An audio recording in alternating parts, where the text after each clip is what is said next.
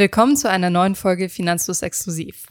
Heute geht es ums Thema Immobilien. Und zwar wollen wir euch die wichtigsten Immobilienbegriffe mitgeben, wenn ihr euch dafür interessiert, eine Immobilie zu kaufen oder auch zu verkaufen. Denn wenn man sich das erste Mal auf dem Immobilienmarkt umschaut, können die vielen unklaren Begriffe einen schnell überfordern. Deshalb hoffen wir heute ein bisschen Licht ins Dunkle zu bringen. Viel Spaß beim Zuhören.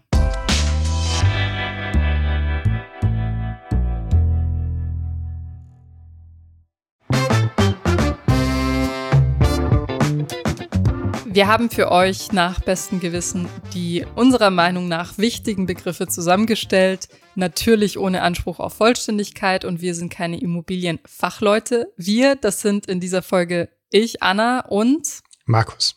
Hi. Markus, erzähl mal, hast du dich schon mal mit der Frage beschäftigt, ob du mal eine Immobilie kaufen möchtest?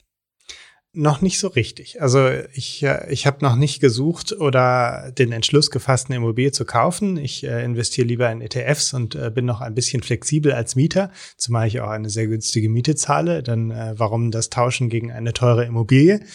Aber es ist schon das eine oder andere Mal passiert, dass man irgendwo eine Wohnung gefunden habt, äh, hier in Berlin, in meinem, in einem absolut tollen Wohnquartier, in meinem absoluten Lieblingswohnquartier, wo ich gedacht habe, hm, wie wär's denn? Und dann angefangen habe zu rechnen und dann irgendwann gemerkt habe, nee, das ist also finanziell absolut Overkill, das kann ich mir nicht leisten. Und äh, dann habe ich auch mal ein bisschen rückwärts gerechnet, wie viel Haus könnte ich mir denn leisten oder wie viel Wohnung könnte ich mir denn leisten. Das ist auch relativ ernüchternd. Ja, zunächst ist ja, wie du sagst, wenn man günstig zur Miete wohnt, die Frage überhaupt, lohnt es sich für mich, eine Immobilie zu kaufen oder soll ich lieber Mieterin bleiben? Immobilien sind auch eine Lifestyle-Entscheidung. Also das schätzen wir, glaube ich, auch beide als junge Professionelle in Berlin Lebende, dass man eben mobil bleiben kann, wenn man sich nicht an eine Immobilie und damit auch an einen Ort gewissermaßen bindet. Und natürlich ähm, muss man da auch Rücklagen bilden und trägt eine ganz andere Verantwortung als als Mieterin oder Mieter. Um euch bei dieser Frage weiterzuhelfen, haben wir auf Finanzfluss einen sehr nützlichen Rechner, und zwar den Mieten- oder Kaufen-Rechner. Der kann euch helfen, auszurechnen, über einen bestimmten Zeitraum zu vergleichen, ob ihr besser fahrt, indem ihr eine Immobilie kauft oder ob ihr zur Miete wohnen bleibt und euer übrig gebliebenes Geld in den Aktienmarkt investiert. Da könnt ihr das überschlagen und ähm, mal ein bisschen rumprobieren, welche Variablen sich darauf auswirken. Natürlich ist das alles nur nach dem Kenntnisstand, den man jetzt hat. Und das kann man natürlich nicht alles voraussehen. Also die Performance von Aktien nicht und auch die Wertsteigerung von Immobilien nicht. Aber ich finde das ein sehr spannendes Tool. Und da kommen wir auch schon zum ersten Begriff in unserem Immobilienglossar, nenne ich es jetzt mal. Und zwar das Kaufpreis-Mietverhältnis. Ja, das erinnert so ein bisschen an das KGV bei Aktien, auch wenn der Vergleich komplett hinkt. Das Kaufpreis-Mietverhältnis oder Kaufpreis-Mietpreisverhältnis ist einfach der Wert der Immobilie, also der Kaufpreis, nehmen wir mal 400.000 Euro, geteilt durch die Kaltmiete. Wenn wir sagen 100.000 Euro pro Monat, also 12.000 Euro pro Jahr, dann kommt man auf ein Verhältnis von 33,3. Andersrum wäre es übrigens die Rendite, aber es ist schöner, mit solchen großen Zahlen, also mit ganzen Zahlen zu rechnen. Deswegen teilt man das auch gerne so rum durcheinander. Und in der Regel sagt man, ein Faktor bis 20 ist relativ günstig. Ab 25 Euro wird es dann eher teurer und in unserem Beispiel 33,3 ist da schon relativ hoch. Aber es kommt natürlich sehr auch auf die äh, Stadt an. Es kommt ja auf die Lage innerhalb einer Stadt an, welches Mietpreis-Kaufpreis-Verhältnis oder welche Mietrendite am Ende da realistisch ist. Ganz vereinfacht gesagt beschreibt es ja, in wie vielen Jahren ich mit der Miete mir die Wohnung kaufen kann. Ne? Und 33 Jahre sind da schon viel, vor allem wenn heutzutage wir um die 30-Jährigen in den meisten Fällen uns noch nicht guten Gewissens eine Immobilie leisten können. Dazu könnt ihr euch auch unsere Folge anhören, die ich mit Mona gemeinsam gemacht habe. Ist es heute schwieriger geworden, sich eine Immobilie zu leisten als früher? Dann ist natürlich die Frage, wenn man berechnet, ähm, das Kaufpreis-Mietverhältnis, wie viel Haus oder wie viel Wohnung kann ich mir eigentlich überhaupt leisten mit meiner Lebenssituation, mit meiner Vermögenssituation. Auch dazu haben wir einen Rechner, den wir euch verlinken, und zwar den Kredit-Budget-Rechner. Und äh, die Faustregel für die monatliche Ratenzahlung ist, dass ihr maximal 35 Prozent eures Nettoeinkommens zur Darlehens-, also Kreditbegleichung hernehmen solltet. Also ganz ähnlicher Wert eigentlich wie bei den Warmmieten, die man monatlich bezahlt. Denn sonst könnte es euch ein bisschen zu sehr in die Enge treiben und zu ähm, Zahlungsschwierigkeiten kommen, wenn ihr in einer Notsituation seid oder ähnliches. Ja, ich hatte tatsächlich äh, für mich selbst das mal ein bisschen falsch durchgerechnet. Äh, ich nehme einfach meine Miete, teile sie durch den äh, Zins, den ich äh, für, eine, für, ein, für ein Darlehen bekommen würde und dann komme ich auf den Darlehensbetrag, den ich mir dann leisten kann. Aber da ist die Tilgung zum Beispiel noch nicht mit eingerechnet. Das hängt natürlich auch wieder davon ab, äh, wie lange man ihn rechnet. Also rein die Zinsen kann man auf diese Art berechnen. Alles andere ist ein bisschen komplizierter und da hilft euch dann der ähm, äh, Kreditbudgetrechner oder unser, wir nennen ihn auch gerne, wie viel Haus kann ich mir leisten, Rechner. so, jetzt gehen wir davon aus, ihr seid zu dem Schluss gekommen, ja, ich kann mir eine Immobilie leisten und ja, ich will mir eine Immobilie leisten. Jetzt geht es natürlich darum, eine Immobilie zu finden. Wenn ihr nicht gerade über zwei Ecken von einem Objekt gehört habt, dann stürzt ihr euch wahrscheinlich auf die Immobilienportale oder wendet euch an Makler, Websites und so weiter. Ein wichtiger Begriff ist äh, das Wörtchen bezugsfrei, denn das bedeutet, dass die Immobilie gerade nicht vermietet ist und wenn ihr sie als Eigenheim nutzen wollt, könnt ihr dann direkt nach Kauf rein. Wenn die Immobilie allerdings vermietet ist, oft steht da sowas dabei wie gut vermietet oder solides Mietverhältnis, dann wisst ihr, es wird ein bisschen trickier, wenn ihr da selbst rein wollt, denn es gibt eine Sperrfrist, bevor du Eigenbedarf anmelden kannst. Das heißt, wenn du selbst drin wohnen möchtest, musst du dann erstmal abwarten. Das kommt auf den Ort an in Deutschland und auf den Bundesstaat, in dem du kaufst. In Berlin ist es besonders streng. Da gilt eine Sperrfrist von zehn Jahren. Also da sind Mieter besonders geschützt. Anderswo in Deutschland sind es drei Jahre. Und das gilt es natürlich zu beachten. Und meine Beobachtung nach sind Immobilien, die vermietet sind, günstiger zu haben, was natürlich total Sinn ergibt, weil man dann auch an die oft niedrige Miete gebunden ist und die erstmal auch nur begrenzt erhöhen kann als Neueigentümer. Ja, und wenn man doch früher in die Immobilie rein möchte, dann äh, muss man sich einfach, äh, kommt, führt kein Weg daran vorbei, sich mit dem Mieter zu einigen. Das heißt, er muss da mitspielen und da sitzt man natürlich als Mieter am längeren Hebel und kann eventuell eine Abfindung vereinbaren. Das heißt, das macht dann den ganzen Kauf ein bisschen teurer, wenn man dem äh, Mieter auch noch äh, sowas zahlen muss. Entsprechend äh, mindert das dann auch den, auch deswegen den Wert der Immobilie. Guter Punkt, ja. Ihr habt es mitbekommen, die Preise sind aktuell sehr hoch. Zwar erholen sie sich wohl ein bisschen dank der Krise, dank in Anführungszeichen. Doch ein Begriff, den ihr bestimmt schon gesehen habt, wenn ihr euch nach Immobilien erkundigt, ist der Verkehrswert. Dieser kann auf unterschiedliche Arten ermittelt werden, zum Beispiel durch einen Gutachter. Das ist wohl die professionellste Art und Weise. Und der Verkehrswert setzt sich aus Vergleichswerten oder Dingen wie der Quadratmeterzahl, und dem Zustand der Beschaffenheit des Hauses, dem Bodenrichtwert des Grundstücks und weiteren Faktoren zusammen. Dahingegen gibt es auch noch den Kaufpreis, das ist der Marktpreis, den Käufer am aktuellen Markt bereit sind zu zahlen, also Angebot und Nachfrage.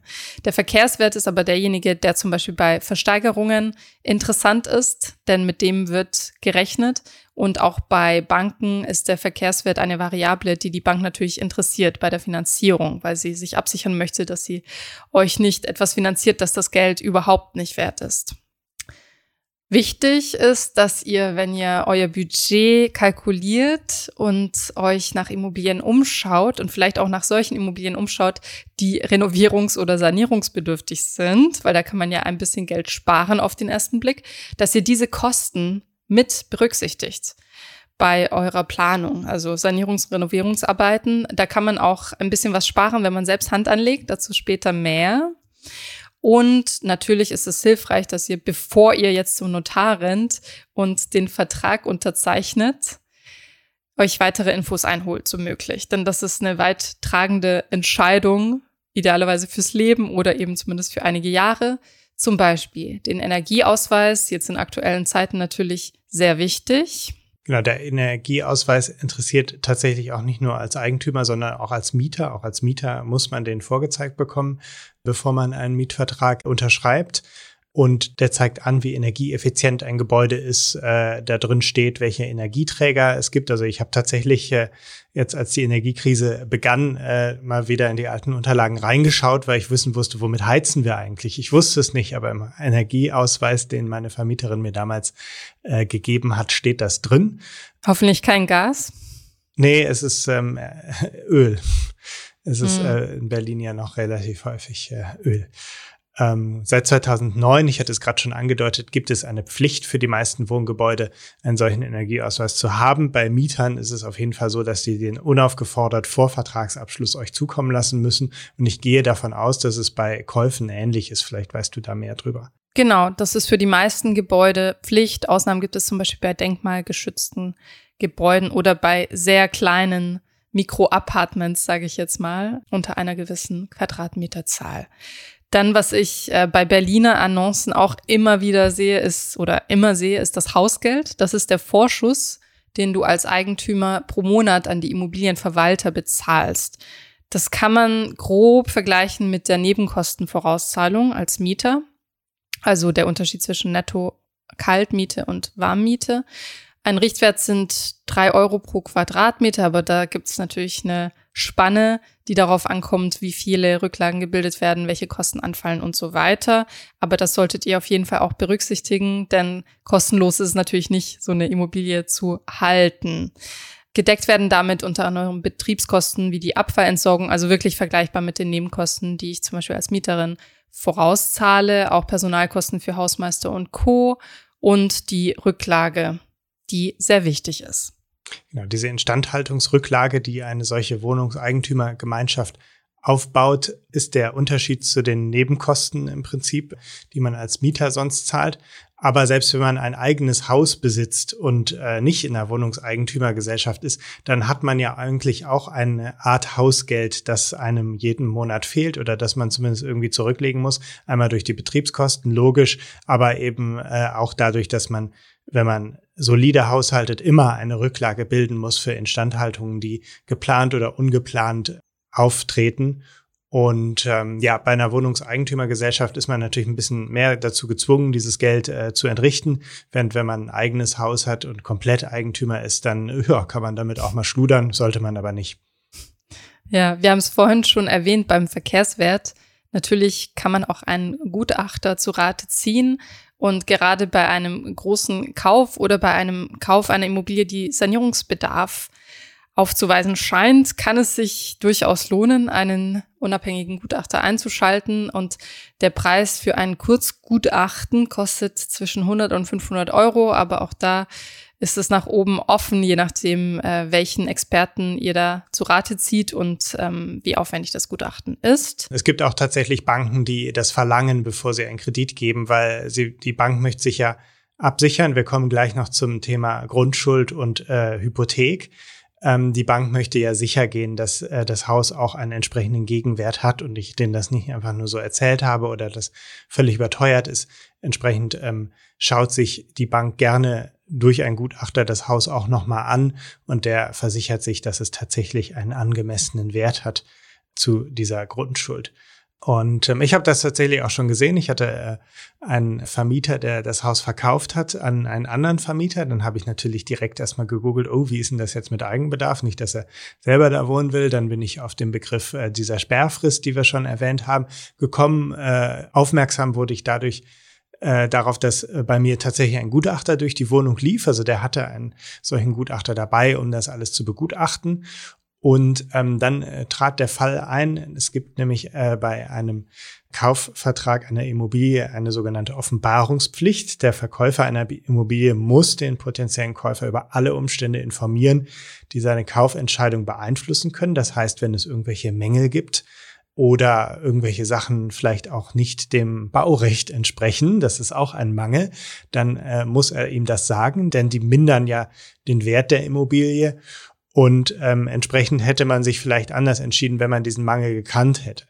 Erkennbare Mängel muss der Käufer selbst bemerken, nach dem Prinzip gekauft wie gesehen. Also wenn eine Wand komplett äh, durchnässt ist voller Schimmel, äh, dann, dann hat man das gesehen und in Kauf genommen, aber andere Mängel eben nicht. Und bei diesem Vermieter, bei mir war es tatsächlich so, dass äh, der Verkäufer einen illegalen Umbau am Haus vorgenommen hatte im Dachgeschoss und da eine Wohnung mehr ähm, errichtet hatte, als er durfte. Ich glaube, er hatte keine Baugenehmigung dazu. Wow.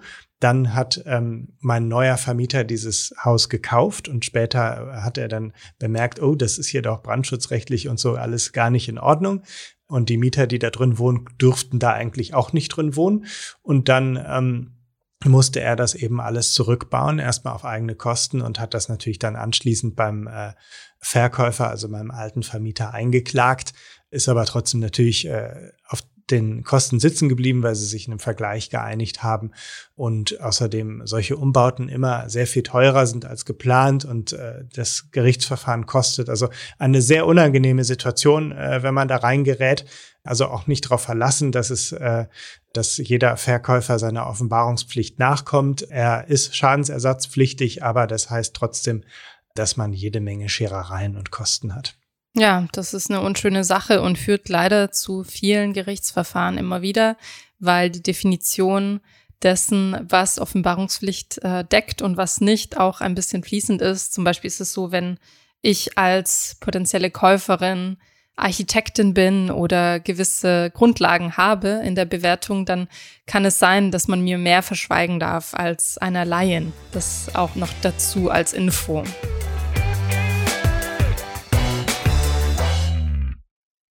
Jetzt gehen wir aber mal von dem optimistischen Fall aus, dass ihr gut informiert in diese Kaufentscheidung geht und euch jetzt eine Finanzierung suchen müsst. Denn spätestens, wenn ihr das Objekt gefunden habt, wenn nicht sogar davor, solltet ihr das Kreditinstitut oder am besten noch mehrere Kreditinstitute natürlich eurer Wahl besuchen Du hast jetzt geklärt, wie groß dein Budget ist. Du hast hoffentlich geklärt, wie groß das Darlehen ist, das du haben möchtest, und zwar inklusive Kaufnebenkosten. Dafür ist der Richtwert 10 bis 15 Prozent des Kaufpreises. Dazu gegebenenfalls noch Sanierungs- oder Renovierungskosten. Und jetzt geht es an die Finanzierung. Ihr habt bestimmt schon den Begriff Eigenkapitalquote gehört. Das ist derjenige Anteil, den du selbst aus Erspartem leistest. Gehen wir wieder von unserer Immobilie für 400.000 Euro aus und von meinen bereits angesparten imaginären 100.000 Euro, dann entspricht das 25 Prozent Eigenkapitalquote, was ganz gut ist, denn empfohlen werden aktuell ungefähr 20 bis 30 Prozent des Verkaufspreises inklusive Nebenkosten. Und Entsprechend den Rest macht dann die Fremdkapitalquote aus. Das ist der Anteil, den du über ein Darlehen finanzierst, klassischerweise der Kredit bei der Bank. Es gibt auch Fälle, in denen man voll finanziert oder sogar darüber hinaus, also mehr als 100 Prozent finanziert, um auch etwaige zusätzliche Kosten noch mit abzudecken. Das ist natürlich höchst riskant und war mit einer der Gründe, warum wir in die Finanzkrise geschlittert sind, in die letzte wenn die Gläubiger ihre Kredite nicht mehr bedienen konnten und wenn die Anschlussfinanzierung eine höhere Verzinsung aufgewiesen hat und äh, man eben komplett auf Pump seine Immobilie gekauft hat. Das kann böse enden. Ja, nochmal als Beispiel für eine Fremdkapitalquote von mehr als 100 Prozent. Also angenommen, ich bringe kein eigenes Geld mit. Das heißt, ich muss einmal 100 Prozent den gesamten Wert der Immobilie äh, als Darlehen aufnehmen und dann kommen da ja noch 10 bis 15 Prozent äh, Kaufnebenkosten dazu. Das heißt, dann ist man bei 115 Prozent des Wertes der Immobilie, die man kreditfinanziert, dann sollte man natürlich schon hoffen, dass die äh, Immobilie auf absehbare Zeit nicht an Wert verliert. Oh ja. Dann noch ein schöner Begriff, wie ich finde, die Muskelhypothek. Darunter versteht man die Eigenleistung, die du erbringst und damit kannst du dein Darlehen senken in bestimmten Fällen. Und zwar zum Beispiel, wenn du in eine sanierungsbedürftige Immobilie investierst, wo ja dann die Sanierungskosten mit aufgerechnet werden müssen in die Darlehenssumme, weil das die Kosten sind, die real auf dich zukommen werden. Wenn du selbst Hand anlegst, also handwerklich begabt bist oder zum Beispiel dein Vater dich unterstützt oder deine Familie, da mit anpackt, dann kannst du der Bank schlüssig auflisten, welche Leistungen du oder ihr selber tragen wollt. Und bis zu 20.000 Euro ist da wohl oft auch gar kein Nachweis erforderlich. Sonst kann es so sein, dass du zum Beispiel Vorerfahrungen beweisen musst oder ähnliches. Und vor allem bei Bauvorhaben kann das sehr lukrativ erscheinen. Also bis zu 15 Prozent der Darlehenssumme kannst du geltend machen. Allerdings ist natürlich äh, der Zeitaufwand immens und das, was du den Malermeister zum Beispiel nicht bezahlst, das äh, musst du natürlich mit deiner eigenen Arbeitszeit bezahlen. Also das sollte man immer bedenken und nicht unterschätzen. Wir hatten auch ein sehr interessantes Interview auf unserem YouTube-Kanal mit Tobias Just, einem Immobilienexperten, Professor für Immobilienwirtschaft, wenn ich mich nicht täusche. Und der hat auch nochmal sehr deutlich gesagt, dass äh, man einen solchen Immobilienkauf natürlich sehr viel lukrativer, sehr viel rentierlicher machen kann, wenn man sehr viel eigene Leistung da auch reinsteckt. Also wer handwerklich begabt ist, kann äh, äh, mehr Rendite aus einer Immobilie rausholen als jemand, der nicht handwerklich begabt ist. Allerdings darf man die eigenen Arbeitsstunden da nicht mit einrechnen. Genau. Und es ist natürlich für jeden Käufer und jede Käuferin super interessant zu sehen, welche Kreditkonditionen man vorgeschlagen bekommt. Da nochmal der Hinweis, vergleicht mehrere Angebote unbedingt, denn nur dann könnt ihr eine gute Entscheidung treffen. Es kommt zum einen auf eure Arbeitssituation an. Natürlich ist es für Selbstständige bekanntermaßen schwieriger, weil die wirtschaftliche Planbarkeit eine andere ist als bei unbefristet Angestellten bei einem großen deutschen Unternehmen. Und auch auf deine Vermögenssituation kommt es an. Also wenn du richtig viel Eigenkapital mitbringst, dann ist das natürlich eine große Sicherheit und auch die Darlehenssumme reduziert sich dadurch.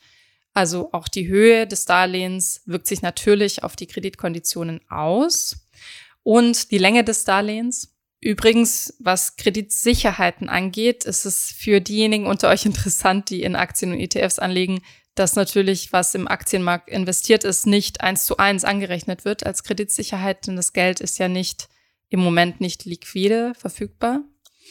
Bargeld ist eine Quelle, Tagesgeld und Festgeldkonten werden angerechnet, Erlöse aus Bausparverträgen, KfW-Förderungen fürs Bauen zum Beispiel. All diese Dinge könnt ihr anrechnen. Ja, dann äh, gehen wir nochmal näher in, das, in den Bereich Kreditsicherheiten. Ähm, was macht die Bank, um sich zu versichern, dass sie auch ihr Geld irgendwann wieder sieht, sofern du äh, nicht zahlen kannst? Als erstes prüft die Bank natürlich die Kreditwürdigkeit oder Bonität. Das ist die Fähigkeit, offene Rechnungen zu begleichen oder anderen Zahlungsverpflichtungen nachzukommen. Äh, da gibt es beispielsweise den Schufa-Score, der bekannt ist, aber auch sehr viele andere Arten, die Bonität zu prüfen. Wie Anna bereits erwähnt hat, hängt es natürlich von der Höhe des Darlehens ab, ob die Bank überhaupt bereit ist, dir dieses Darlehen zu geben. Also wenn das Darlehen einfach astronomisch hoch ist und du selbst dafür zu klein bist, dann äh, ist es natürlich schwierig, an dieses Darlehen zu kommen. Und dann kommen wir jetzt zu einem der wichtigsten Begriffe bei der Immobilienfinanzierung, nämlich die Hypothek. Die Bank wird mit sehr großer Wahrscheinlichkeit die Immobilie, die du kaufst, belasten wollen. Das bedeutet, sie bekommt sozusagen dein Haus als Pfand. Sie bekommt es natürlich nicht, sondern äh, die Hypothek wird ins Grundbuch eingetragen und solltest du deinen Verpflichtungen nicht nachkommen und zahlungsunfähig sein, dann hat die Bank Zugriff auf dieses Haus und kann dieses Haus liquidieren und bekommt dann dafür einen gewissen Wert. Und dafür interessiert im äh, Zusammenhang mit Gutachtern natürlich die Bank der Wert des Hauses. Allerdings interessiert es sie jetzt nicht so wahnsinnig doll, was du dafür bezahlt hast, sondern es interessiert sie in dem Fall natürlich, was sie dafür bekommen kann, wenn du ausfällst. Und das ist der sogenannte Beleihungswert. Das ist die Bemessungsgrundlage für das Immobiliendarlehen und der orientiert sich an der Summe, die die Bank im Fall einer Versteigerung laut ihrer eigenen Kalkulation erzielen kann. Meistens wird die Hypothek synonym verwendet mit der Grundschuld. Das ist aber ein großer Unterschied. Hypotheken werden äh, zunehmend seltener vergeben, sondern man trägt eine Grundschuld ins äh, Grundbuch ein. Und die, der Unterschied zwischen der Hypothek und der Grundschuld ist, dass die Hypothek sich auf ein spezifisches Darlehen bezieht. Das heißt, wenn nur dieses Darlehen ausfällt, dann hat die Bank Zugriff auf das Haus. Aber es wird in der Biografie eines Hausbesitzers wahrscheinlich auch hin und wieder mal passieren, dass er umfinanziert, weil vielleicht die Zinsen steigen, weil man das Darlehen äh, kündigen darf, äh, weil man ein günstigeres findet, etc. etc. Vielleicht gibt einem die Bank auch günstigere Konditionen. Das, die Grundschuld deckt alle Verpflichtungen gegenüber einem bestimmten Gläubiger ab, so dass es das natürlich flexibler macht, wenn man zumindest nicht den Gläubiger wechselt, also die Bank wechselt, äh, auch hin und wieder mal das Darlehen zu wechseln, ohne dann äh, immer wieder was neu ins Grundbuch eintragen zu müssen. So viel dazu, welche Sicherheiten ihr der Bank geben müsst und wie der Wert bemessen wird. Nun fragt ihr euch bestimmt, äh, das passiert natürlich nicht umsonst. Die Bank möchte auch Gebühren dafür einziehen. Und vielleicht fragt ihr euch auch, wie läuft so eine Tilgung eigentlich ab? Zunächst erstellt die Bank in der Regel einen Tilgungsplan, der gibt einen Überblick über die regelmäßigen Zahlungspflichten von dir als Gläubiger oder Gläubigerin und listet die Details auf, also die Art des Kredits, die Zahlungsfälligkeiten, die Höhe der Restschuld, also der verbleibende Betrag, dann den Zinssatz, den Tilgungssatz und die Auswirkungen von Sondertilgungen. Wir gehen diese Begriffe alle noch durch. Die Annuität bzw. Tilgung ist die Jahreszahlung, also Zins inklusive Tilgung auf dein Darlehen. Die Annuität hängt von der Kreditdauer ab. Also je kürzer deine Kreditlaufzeit, desto höher ist natürlich die Annuität. Wenn ich einen Betrag von 200.000 über zehn Jahre stretche im Vergleich zu fünf Jahren, dann ist natürlich die Annuität, also die jährliche Belastung viel höher bei dem kürzeren Zeitraum. Dadurch, dass die Tilgung höher ist. Genau.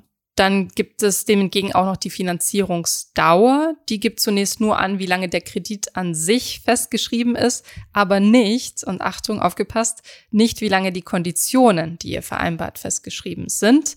Denn das ist die Sollzinsbindung beziehungsweise der Fixzins. Also wenn du zum Beispiel einen Zinssatz vereinbarst, wenn du Glück hattest, hast du das zum Beispiel vor einem Jahr gemacht, da hast du vielleicht noch einen Zinssatz von 1,5 Prozent dir sichern können, dann wird ein Zeitraum vereinbart mit dem Kreditinstitut, in dem sich dieser Zinssatz nicht verändert, selbst wenn der Leitzins angehoben wird, wie es jetzt zum Beispiel der Fall war. Allerdings muss man da auch beachten, ob das ein gebundener Sollzins ist oder ob das ein variabler Zins ist, denn der variable Zins ändert sich, sobald der Leitzins um 0,2 Prozent mindestens angehoben wird, was der Fall war. Dann erkläre ich euch noch ganz kurz, was Sollzins bedeutet. Früher hat man auch Nominalzins gesagt. Mittlerweile ist Sollzins weit geläufiger. Das ist der Nettozins für das Darlehen ohne Nebenkosten. Nun fragt ihr euch vielleicht, was sind die Nebenkosten schon wieder? Die sind enthalten im effektiven Jahreszins oder auch Effektivzins, zu dem mittlerweile die Kreditinstitute auch angehalten sind, ihn anzugeben. Und zwar ist das für euch als Käufer oder Käuferin die interessante Zahl, euch anzuschauen. Denn damit könnt ihr Kredite wirklich vergleichen. Das ist sozusagen wie wenn ihr in ein ETF investiert und die Gebühren mit berücksichtigt, die TER, damit ihr wirklich wisst, was unterm Strich ein guter Deal für euch ist und ähm, alle Ordergebühren und so weiter mit berücksichtigt. Im Einzelnen sind die Kosten, die der effektive Jahreszins im Gegensatz zum Sollzins berücksichtigt, die Vermittlungsprovision der Bank, die Kontoführungsgebühren für das Darlehenskonto, die Bereitstellungszinsen und die Transaktionskosten. Außerdem berücksichtigt er, und das ist jetzt ein bisschen kompliziert zu verstehen, die unterjährige Verzinsung denn ihr zahlt euer Darlehen ja monatlich ab und nicht einmal im Jahr. Ich habe auch mal geschaut nach Beispielen. Natürlich ist es höchst individuell, wie sich euer Darlehen gestaltet und das Angebot, das euch angeboten wird. Aber wenn ein Sollzins zum Beispiel 2,5 Prozent beträgt, dann kann man mit einer Differenz von, sagen wir mal, 0,2 Prozent beim Effektivzins rechnen, die noch oben drauf kommen. Also dann wären wir bei 2,7 Prozent Effektivzins. Ja, und dann gibt es noch eine sehr interessante Größe, wenn ihr baut, saniert oder was auch immer und ihr den Kredit nicht direkt auf einmal abrufen könnt. Das ist, glaube ich, ein Risiko von dessen Existenz die meisten erst wissen, wenn es eintritt. Äh, sagen wir mal, ihr habt äh, ein, ihr baut ein Haus und der ganze Bau verzögert sich. Und normalerweise zahlt man natürlich dann in Tranchen, je nachdem, welche Phase abgeschlossen ist bei dem Bau. Ähnlich kann es auch bei einer Sanierung sein. Und ähm, dann ruft ihr das Darlehen natürlich nicht direkt zu 100 Prozent ab. Und der Bereitstellungszins, das ist die Gebühr, die man zahlen muss für noch nicht in Anspruch genommenes Darlehen, das man aber vereinbart hat. Das ist so ein bisschen, also warum zahlt man sowas? Also angenommen, ich kaufe irgendwo ein Produkt und äh, der Verkäufer geht davon aus, dass er jetzt endlich diesen Deal, dass das Ding endlich über den Tisch geht und man dann auch er dann auch die Summe dafür bekommt, in diesem Fall die Zinsen. Aber du äh, sagst, naja, ich, ich, ich, wir machen das morgen, wir machen das übermorgen und so weiter. Und dann ist es natürlich für den Verkäufer höchst unlukrativ. Deswegen gibt es dann da eine Art Strafzahlung dafür, dass man den Kredit nicht abruft. Jetzt habt ihr verstanden, dass der Sollzins nur für den vereinbarten Zeitraum gilt. Also wenn ich jetzt letztes Jahr zum Beispiel mir die guten 1,5 Prozent gesichert habe und dafür eine Zinsbindung von zehn Jahren vereinbart habe, dann ist 2031 die Stunde geschlagen und äh, ich muss mir darüber Gedanken machen, wie es weitergeht. Denn der Kredit ist im Normalfall noch nicht komplett beglichen. Der läuft weiter, aber die Bank meldet sich bei mir und macht mir ein Angebot zur sogenannten Anschlussfinanzierung. Denn die Restschuld, so nennt man den Betrag, der noch übrig bleibt von meinem Darlehen, von der Schuld, die ich noch an die Bank zu begleichen habe, die muss natürlich weiter abbezahlt werden und dafür müssen die Konditionen jetzt neu verhandelt werden.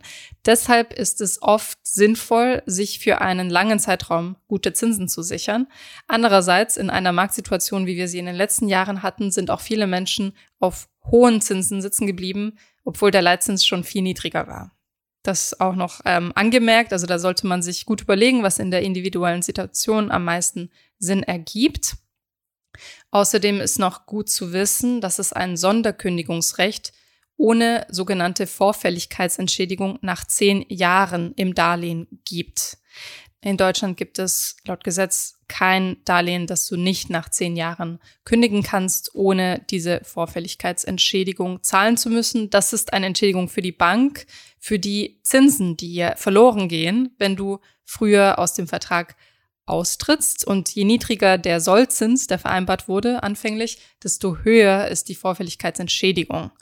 Und ähm, auch das ist limitiert von Gesetz wegen her. Die Höhe orientiert sich an der Rendite von Pfandbriefen. Auch das ein bisschen kompliziert. Wenn es euch betrifft, lest euch ein.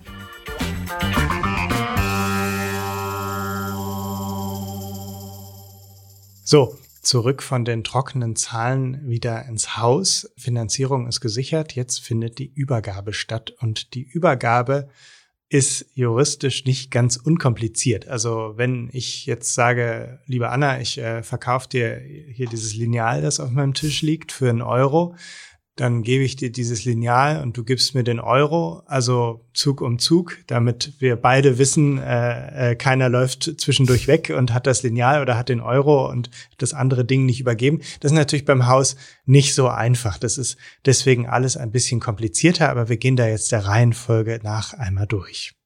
Genau, zunächst gibt es eine Begehung.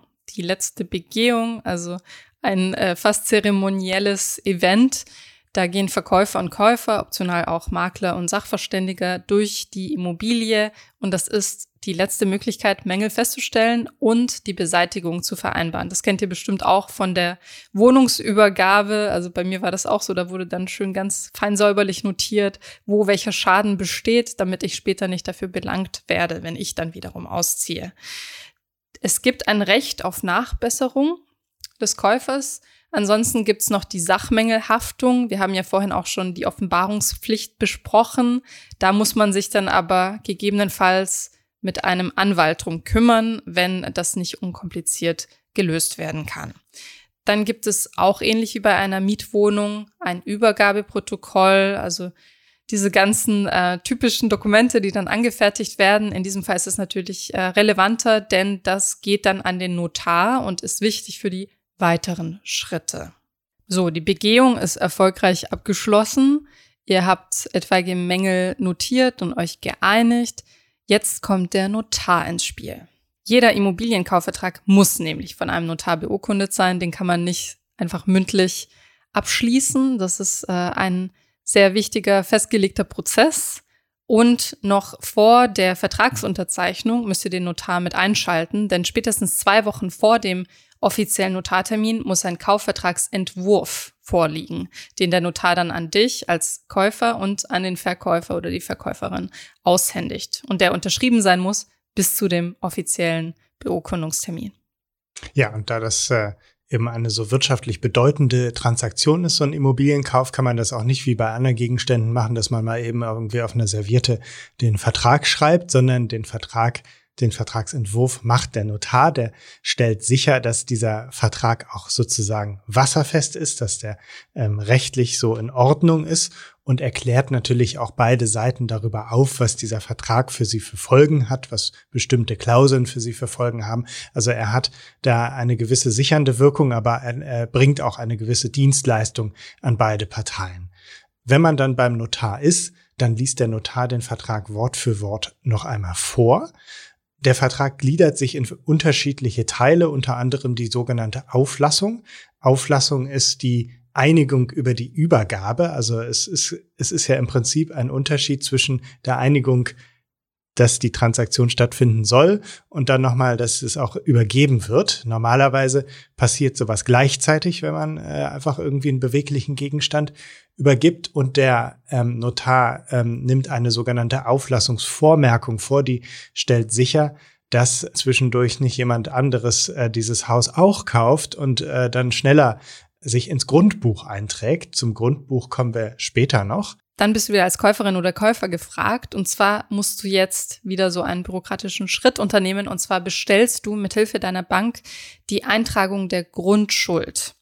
Erst dann erhältst du die Kreditsumme von der Bank und musst den Kaufpreis an den Verkäufer auf die vereinbarte Weise bezahlen. Und erst danach kannst du offiziell Eigentümerin werden, weil du dann ins Grundbuch darfst. Wenn alles protokolliert wurde, dass du bezahlt hast, dass du die Grundschuld eingetragen hast, und dass die Bank natürlich den Kredit gewährt hat.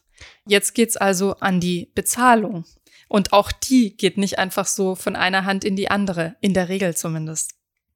Genau, äh, auch hier ist wieder eine größere Summe im Spiel. Man kann ja jetzt nicht einfach das äh, Geld im Umschlag mitnehmen, nachdem man es von der Bank abgehoben hat, äh, bekommt gleichzeitig den Schlüssel und überreicht den Umschlag, sondern auch das ist wieder ein bisschen komplizierter. Theoretisch könnte man versuchen, das irgendwie Zug um Zug zu machen. Und ich hatte tatsächlich mal einen äh, Professor, der eine Privatrechtsvorlesung an meiner Uni, also ich habe kein Jura studiert, ich bin kein Jurist, ähm, gegeben hat. Und der hatte eine Geschichte erzählt, wie er das damals gemacht hat. Und er wollte es wirklich Zug um Zug machen. Das heißt, es kam zum Termin der Schlüsselübergabe.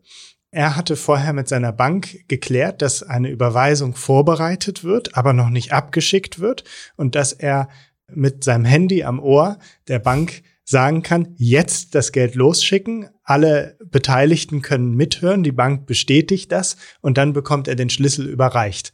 Klingt ein bisschen einfacher, als es wahrscheinlich in Wirklichkeit war, weil die Gegenseite ja auch wissen muss, dass er wirklich die Bank ist. In der Regel läuft es aber so, dass man äh, das Geld auf ein Treuhandkonto beim Notar überweist. Der Notar ist ja die neutrale Instanz, die dafür sorgt, dass dieser Vertrag ordentlich über die Bühne geht. Und dann äh, gibt der Notar eben das Geld frei, wenn das Geld dann eben freigegeben werden darf. Und somit hat man dann einen, einen, einen neutralen Vermittler, der dafür sorgt, dass die ganze Übergabe sowohl des Hauses als auch des Geldes reibungslos über die Bühne geht und niemand dabei betrogen wird. Ja, und vor dieser Übergabe klärt der Notar noch mit dem Finanzamt, dass ihr die Grunderwerbsteuer entrichtet. Das sind je nach Bundesland 3,5 bis 6 Prozent des Kaufpreises. Und dann natürlich auch die Kaufnebenkosten.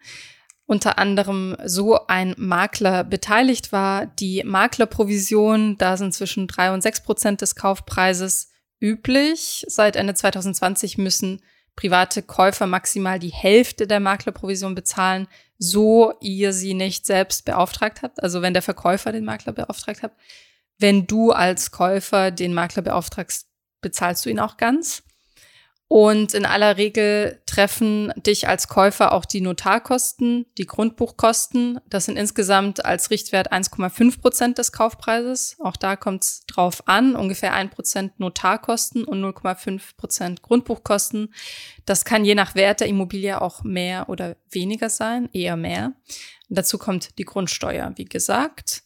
Und der Verkäufer wiederum bezahlt die Gebühr für die Löschung der Grundschuld, also seiner Grundschuld, damit ihr in das Grundbuch rein könnt. Alles ein bisschen kompliziert und friemelig, aber so läuft das ab.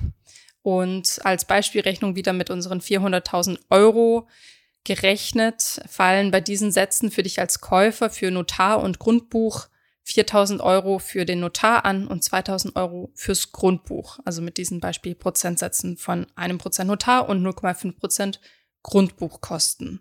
Jetzt sprechen wir so viel übers Grundbuch und das ist tatsächlich der letzte Schritt, der dich offiziell zum Eigentümer macht. Ja, normalerweise ist ähm, wenn man nachweisen möchte, äh, wer ist Eigentümer an einer Sache, dann läuft das juristisch so ab, dass man es historisch betrachtet und guckt, es wurde von Person so und so an Person so und so und per, an Person so und so übergeben und dann ist diese Person eben ähm, Eigentümer dieser Sache, so ein bisschen wie beim Fahrzeugbrief oder wie in der Blockchain. Und das Grundbuch ist da nochmal eine Instanz, die dafür ein bisschen mehr Ordnung sorgt, damit äh, nicht irgendjemand behauptet, hey, das, das war doch mein Haus, äh, ich habe dort da mal einen Schlüssel bekommen von meinem Vermieter oder was auch immer. Deswegen geht der Eigentumsübertrag an einer Immobilie nur dadurch, dass man einen neuen Eigentümer ins Grundbuch einträgt. Das ist ein Register, wo drin steht, welche Immobilie gehört wem und das ist dadurch geregelt und dann kann man das auch nicht anders machen. Dieser Prozess kann sich über ein paar Wochen hinziehen. Also ich habe da im Internet auch Berichte gelesen, dass manche da schon ungeduldig geworden sind. Aber genau deshalb bist du ja als Käufer oder Käuferin abgesichert durch die Auflassungsvormerkung, die der Notar aufgesetzt hat. Ja, auch da kenne ich wieder eine Horrorstory aus dem Bekanntenkreis, wo sich der Prozess über Jahre hinzieht, oh weil Gott. eine Sanierung einfach äh, nicht abgeschlossen ist und äh, entsprechend die letzte Tranche äh, der Immobilie auch nicht bezahlt wurde und dann der Verkäufer sagt, naja, es ist ja noch nicht bezahlt, äh, deswegen ähm, trage ich, äh, mache ich das mit der Grundbucheintragung auch nicht. Die anderen sagen, na ja, aber wir haben was für Mängel zurückzuhalten. Dann startet man sich erstmal vor Gericht. Das dauert und solange ist man eben nicht im Grundbuch eingetragen. Kein Problem, solange man das Haus nicht verkaufen will. Ganz schön kompliziert. Also man muss sich da schon auf was einlassen. Gehen wir aber mal davon aus, dass bei euch alles glatt gelaufen ist und ihr jetzt eure Schlüssel in der Hand haltet und im Grundbuch als neuer Eigentümer eingetragen worden seid. Jetzt stellt sich vielleicht noch abschließend die Frage, wann endet meine Baufinanzierung? Wir haben ja schon gesagt, nach zehn Jahren kannst du offiziell dein Darlehen kündigen und dir eine neue Finanzierungsoption suchen. Offiziell endet sie aber mit der sogenannten Schlussrate. Das ist deine letzte Rate und dann ist diese Schuld beglichen. Wenn du deinen Kredit nicht begleichen kannst, was sozusagen das Worst-Case-Szenario wäre in der Immobilienfinanzierung, dann droht die Zwangsvollstreckung. Wir haben ja vorhin schon darüber gesprochen, welche Sicherheiten sich die Bank hernimmt, damit sie im Fall der Fälle auch abgesichert ist. Davor gibt es natürlich Mahnungen, Zahlungserinnerungen und so weiter. Und auch da fallen wieder Kosten für dich an. Aber genau, das ist die Ultima Ratio. Ja, das ist, glaube ich, für jeden Beteiligten der größte Horror. Dieser Professor, den ich vorhin mal erwähnt hätte, hatte, sagte, für den Juristen ist das schlimmste anzunehmende Ereignis nicht der Tod, sondern die Insolvenz. okay. Denken wir mal ein paar Jahre weiter. Du willst deine Immobilie weiterverkaufen. Nach einigen Jahren, vielleicht weil du mit dir spekuliert hast oder auch weil du dir was anderes überlegt hast, was du mit deinem Vermögen anstellen möchtest dann bezahlst du auf den erlösten Gewinn beim Verkauf eine sogenannte Spekulationssteuer. Die Höhe der Spekulationssteuer entspricht deinem Einkommensteuersatz und sie fällt nur an, wenn du die Immobilie nach weniger als zehn Jahren wieder verkaufst. Eine Ausnahme, die ich sehr interessant finde, gilt, wenn du oder deine Familie, also das ist klar geregelt, wer da als Familie gilt oder nicht, im Jahr des Verkaufs und in den zwei Jahren davor, also nach drei Jahren nach Kauf die Immobilie weiter verkaufst, nachdem du sie selbst genutzt hast in diesen drei Jahren. Dann bezahlst du nämlich keine Steuer auf den Gewinn. Das ist ein interessanter kleiner Trick. Ja, damit sind wir am Ende dieser Folge. Es ist alles sehr komplex, weil es eben auch um eine sehr bedeutende, für die meisten Leute die größte finanzielle Entscheidung ihres Lebens geht. Und die will natürlich A gut überlegt sein, B gut finanziert sein und ähm, C auch juristisch wasserdicht sein. Und das macht alles wahnsinnig kompliziert. Wir hoffen, wir haben euch ein bisschen da eingeführt, dass ihr die ganzen Begriffe, in denen man immer wieder mal begegnet, ähm, mit denen was anfangen könnt. Und wem das Ganze jetzt zu kompliziert ist oder wer jetzt nach dieser Folge denkt, puh, Immobilien noch nicht, der kann sich unsere Folge 271 anhören, in der wir euch erzählen, wie ihr sozusagen klein anfangen könnt und via REITs und Immobilienaktien in Immobilien investieren könnt, ohne gleich eine eigene Immobilie zu finanzieren. Danke fürs Zuhören und bis zum nächsten Mal. Bis dann.